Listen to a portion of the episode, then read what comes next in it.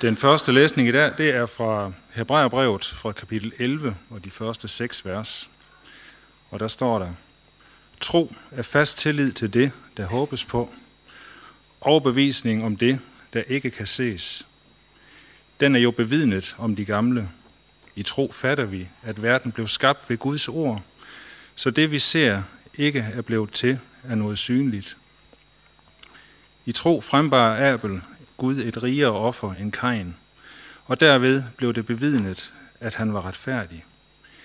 Det vidnesbyrd gav Gud ham for hans offergaver, og i kraft af troen taler han endnu, skønt han er død. I tro blev Enoch taget bort, for at han ikke skulle se døden, og han var der ikke mere, for Gud havde taget ham bort.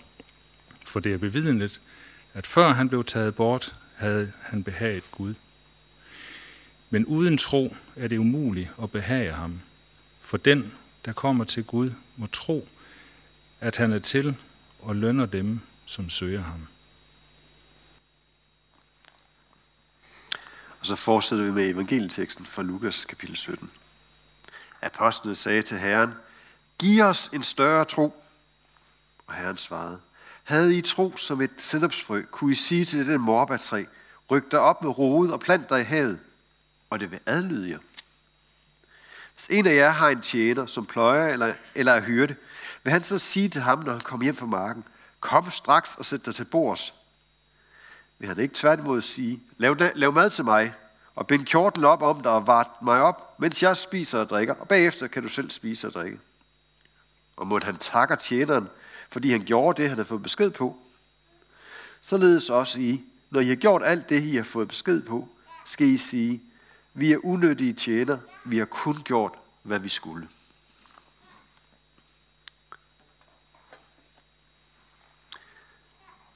Kære far, bed om, at du må åbne vores ører, så vi kan høre dig. Høre, hvad du vil sige til os.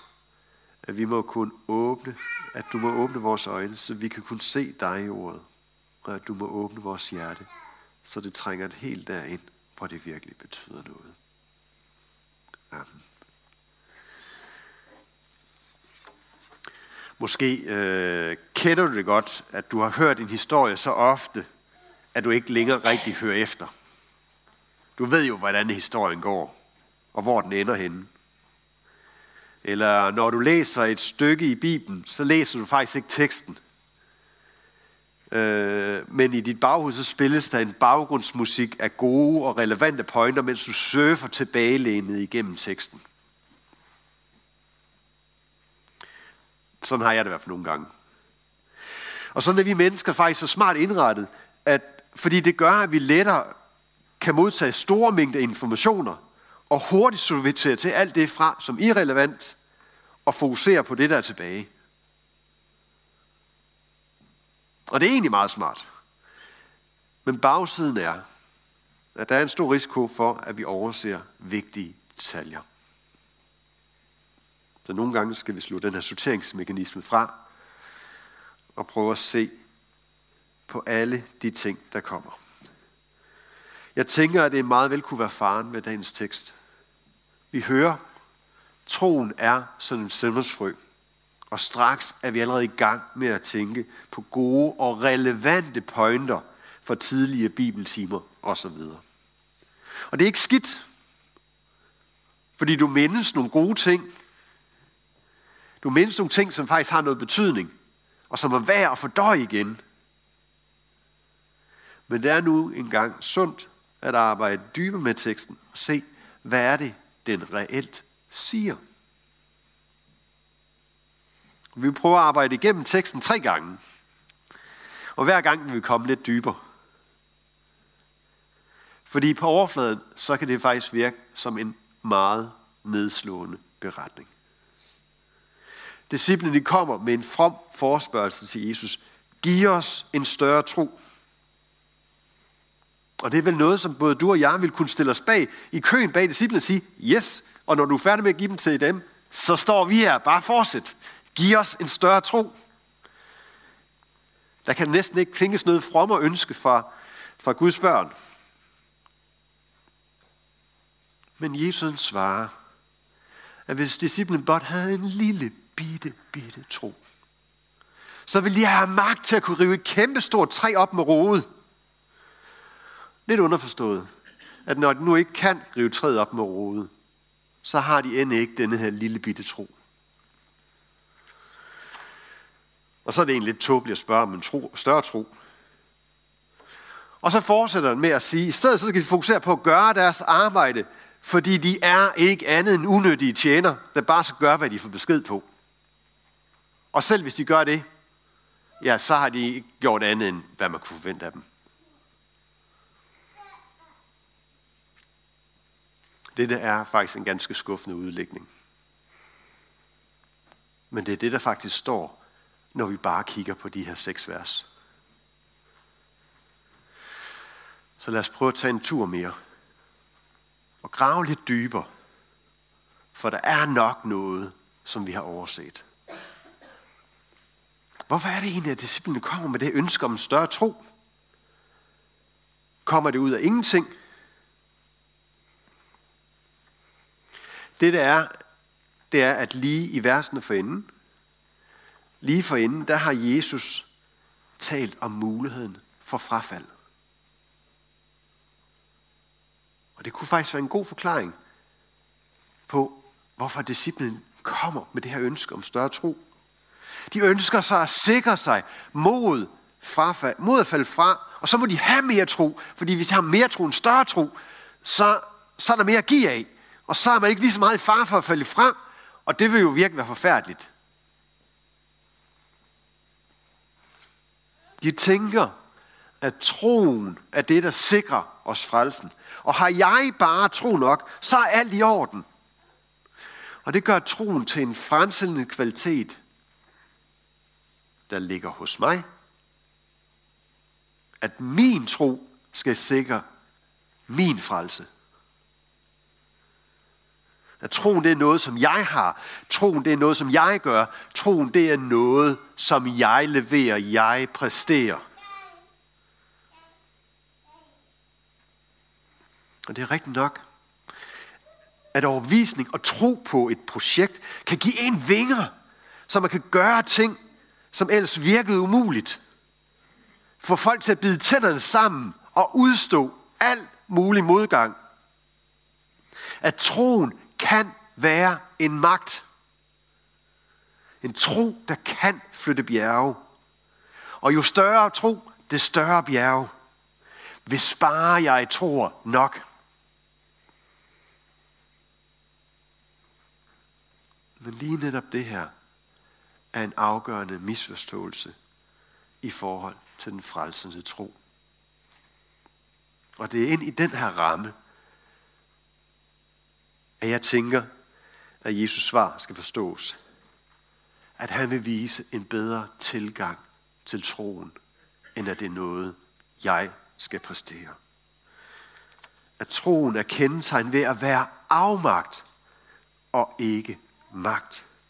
At den frelsende tro er jo lige netop, at vi giver op og lægger det over til Gud. Jeg magter ikke at slå til Gud. Du må tage over. Du må frelse mig ved din nåde, og ikke på grund af min fortjeneste.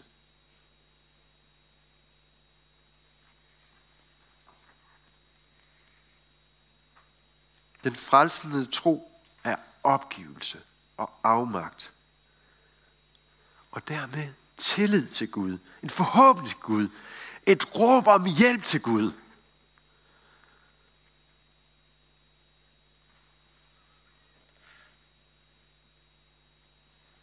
Troens styrke ligger ikke hos den, der har troen. Men troens styrke ligger hos den, som troen er rettet imod, nemlig Gud. Og derfor kan selv den mindste lille bitte tro gøre store ting. For det er Gud, der handler. Vi har ikke brug for en større tro. Vi har bare brug for tro. Og lad den være så lille bitte, som det måtte være. Der er frelse stadigvæk, for det er Gud, der leverer frelsen. Så når disciplene de snakker om større tro, så tager Jesus og vender samtalen, og så sætter fokus på, at selv den mindste tro, en tro som et lille bitte sennepsfrø, hvad den kan gøre. Når disciplinen tænker på troen, om troen som noget, de skal præstere, så viser Jesus dem konsekvenserne af en sådan tilgang. Nemlig, at så vil de dermed bare være tjenere. Og uanset hvor godt de end måtte gøre det, uanset hvor meget de end måtte tro,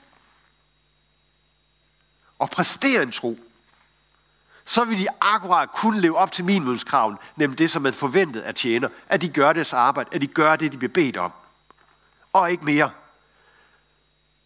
Og de vil ikke fortjene nogen særlig ros eller nogen særlig tak for det, fordi hvad særligt har de gjort? De har bare gjort deres arbejde. De er unødige tjenere, som ikke fortjener nogen særlig ros eller nogen særlig tak.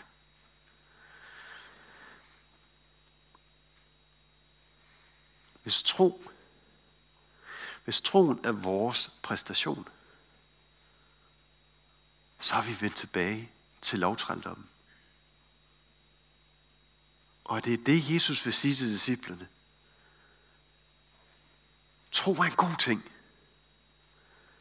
Men troens styrke ligger ikke i den, der har troen, men den, som troen er rettet imod.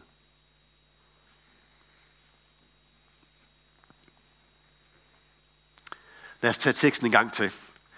Den gang vil vi tage den bagfra. Fordi, og Paulus han kører videre med det her billede med tjenere, der arbejder, men han får kørt arving ind i det. Fordi vi er ved Guds nåder ikke længere bare unødige tjenere. Vi er Guds børn. Det kan godt være, at vi stadig skal gå og pløje og være hyrder og tage del i de arbejde, der er. Fordi sådan er det at være i Guds hus. Det kan godt være, at man på overfladen ikke kan se nogen sådan forskel på, om vi er som Guds børn, Guds børn og arbejder, eller vi var Guds slaver, der udførte arbejdet. Men vores position er en ganske anden. For det øjeblik, vi kommer hjem, så bliver vi ikke bedt om at skulle sørge for at varte herren op. Så bliver vi sagt, kom indenfor. Hvordan har din dag været? Ej, det var da fantastisk. Vi skal ikke præstere noget for at kunne leve bare op til minimumskravet. Nej, vi er Guds børn. Kravet er forsvundet.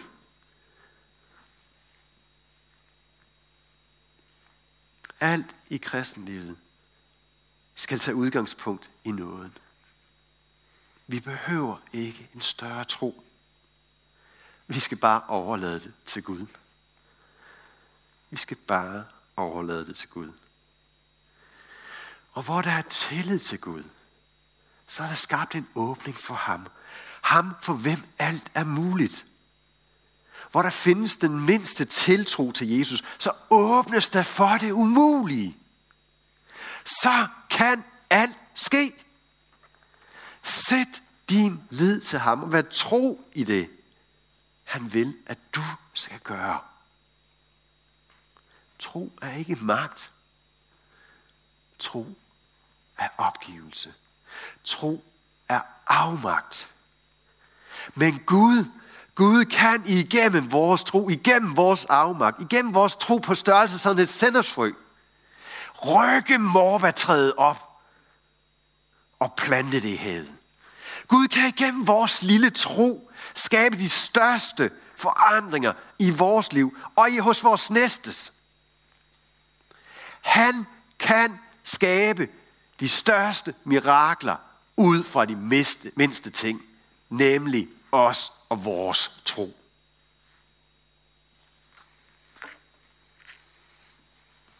Du må gerne bede Gud om en større tro. Det er et godt ønske. Men det er ikke nødvendigt.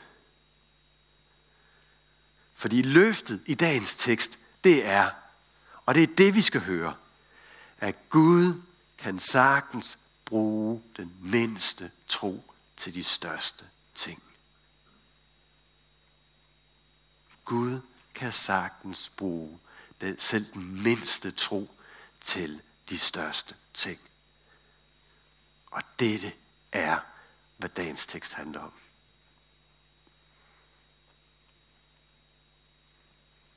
Amen. Vi vil nu bede sammen. Og det foregår på den måde, at jeg beder nogle korte bønder, og så beder du bare med og lægger de ting til, som du nu faktisk har på hjerte, hvad enten det er dig selv eller en anden, der har lagt det op på sinde. Og så, øh, ja. Jesus, vi takker dig. Takker dig for fællesskab omkring gudstjenesten. Tak, fordi vi kan samles her og tilbede dig. Styrk du os i indbyrdes kærlighed.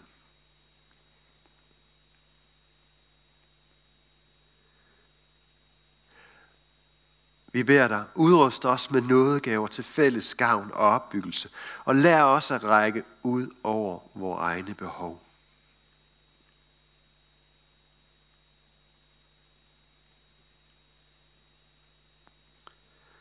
Vi beder dig for menighedens børn, både for de fødte og de ufødte. Beskyt du dem, og lad dem få lov til at vokse op i troen på dig.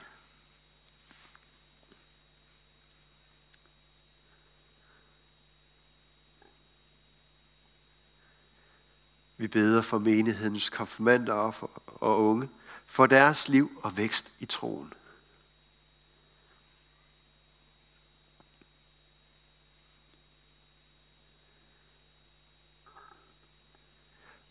Vi beder dig for ægteskabet og dem, der lever alene. Giv os din kraft til at leve efter din vilje.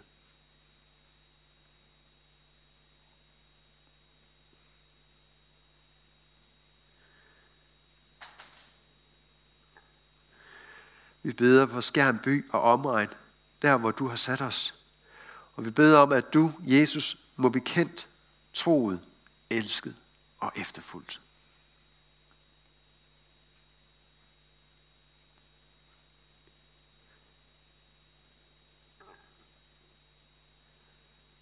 Vi beder for Niels Jørgen Fogh, menighedens vejleder, at du må styrke ham i hans arbejde og holde os alle fast på Bibelens grund.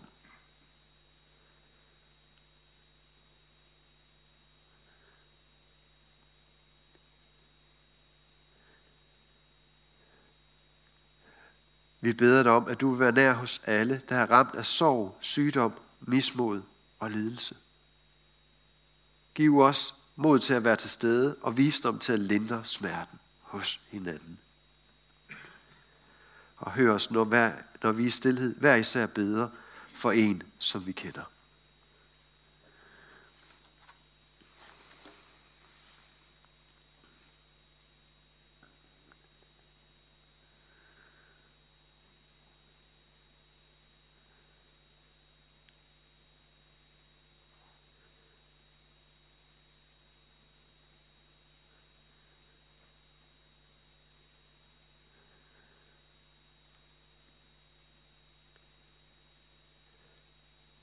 Vi beder dig for din kirke. Lad budskabet om dig, Jesus, spredes over hele jorden, og styrk det dem, som forfølges for dit navns skyld.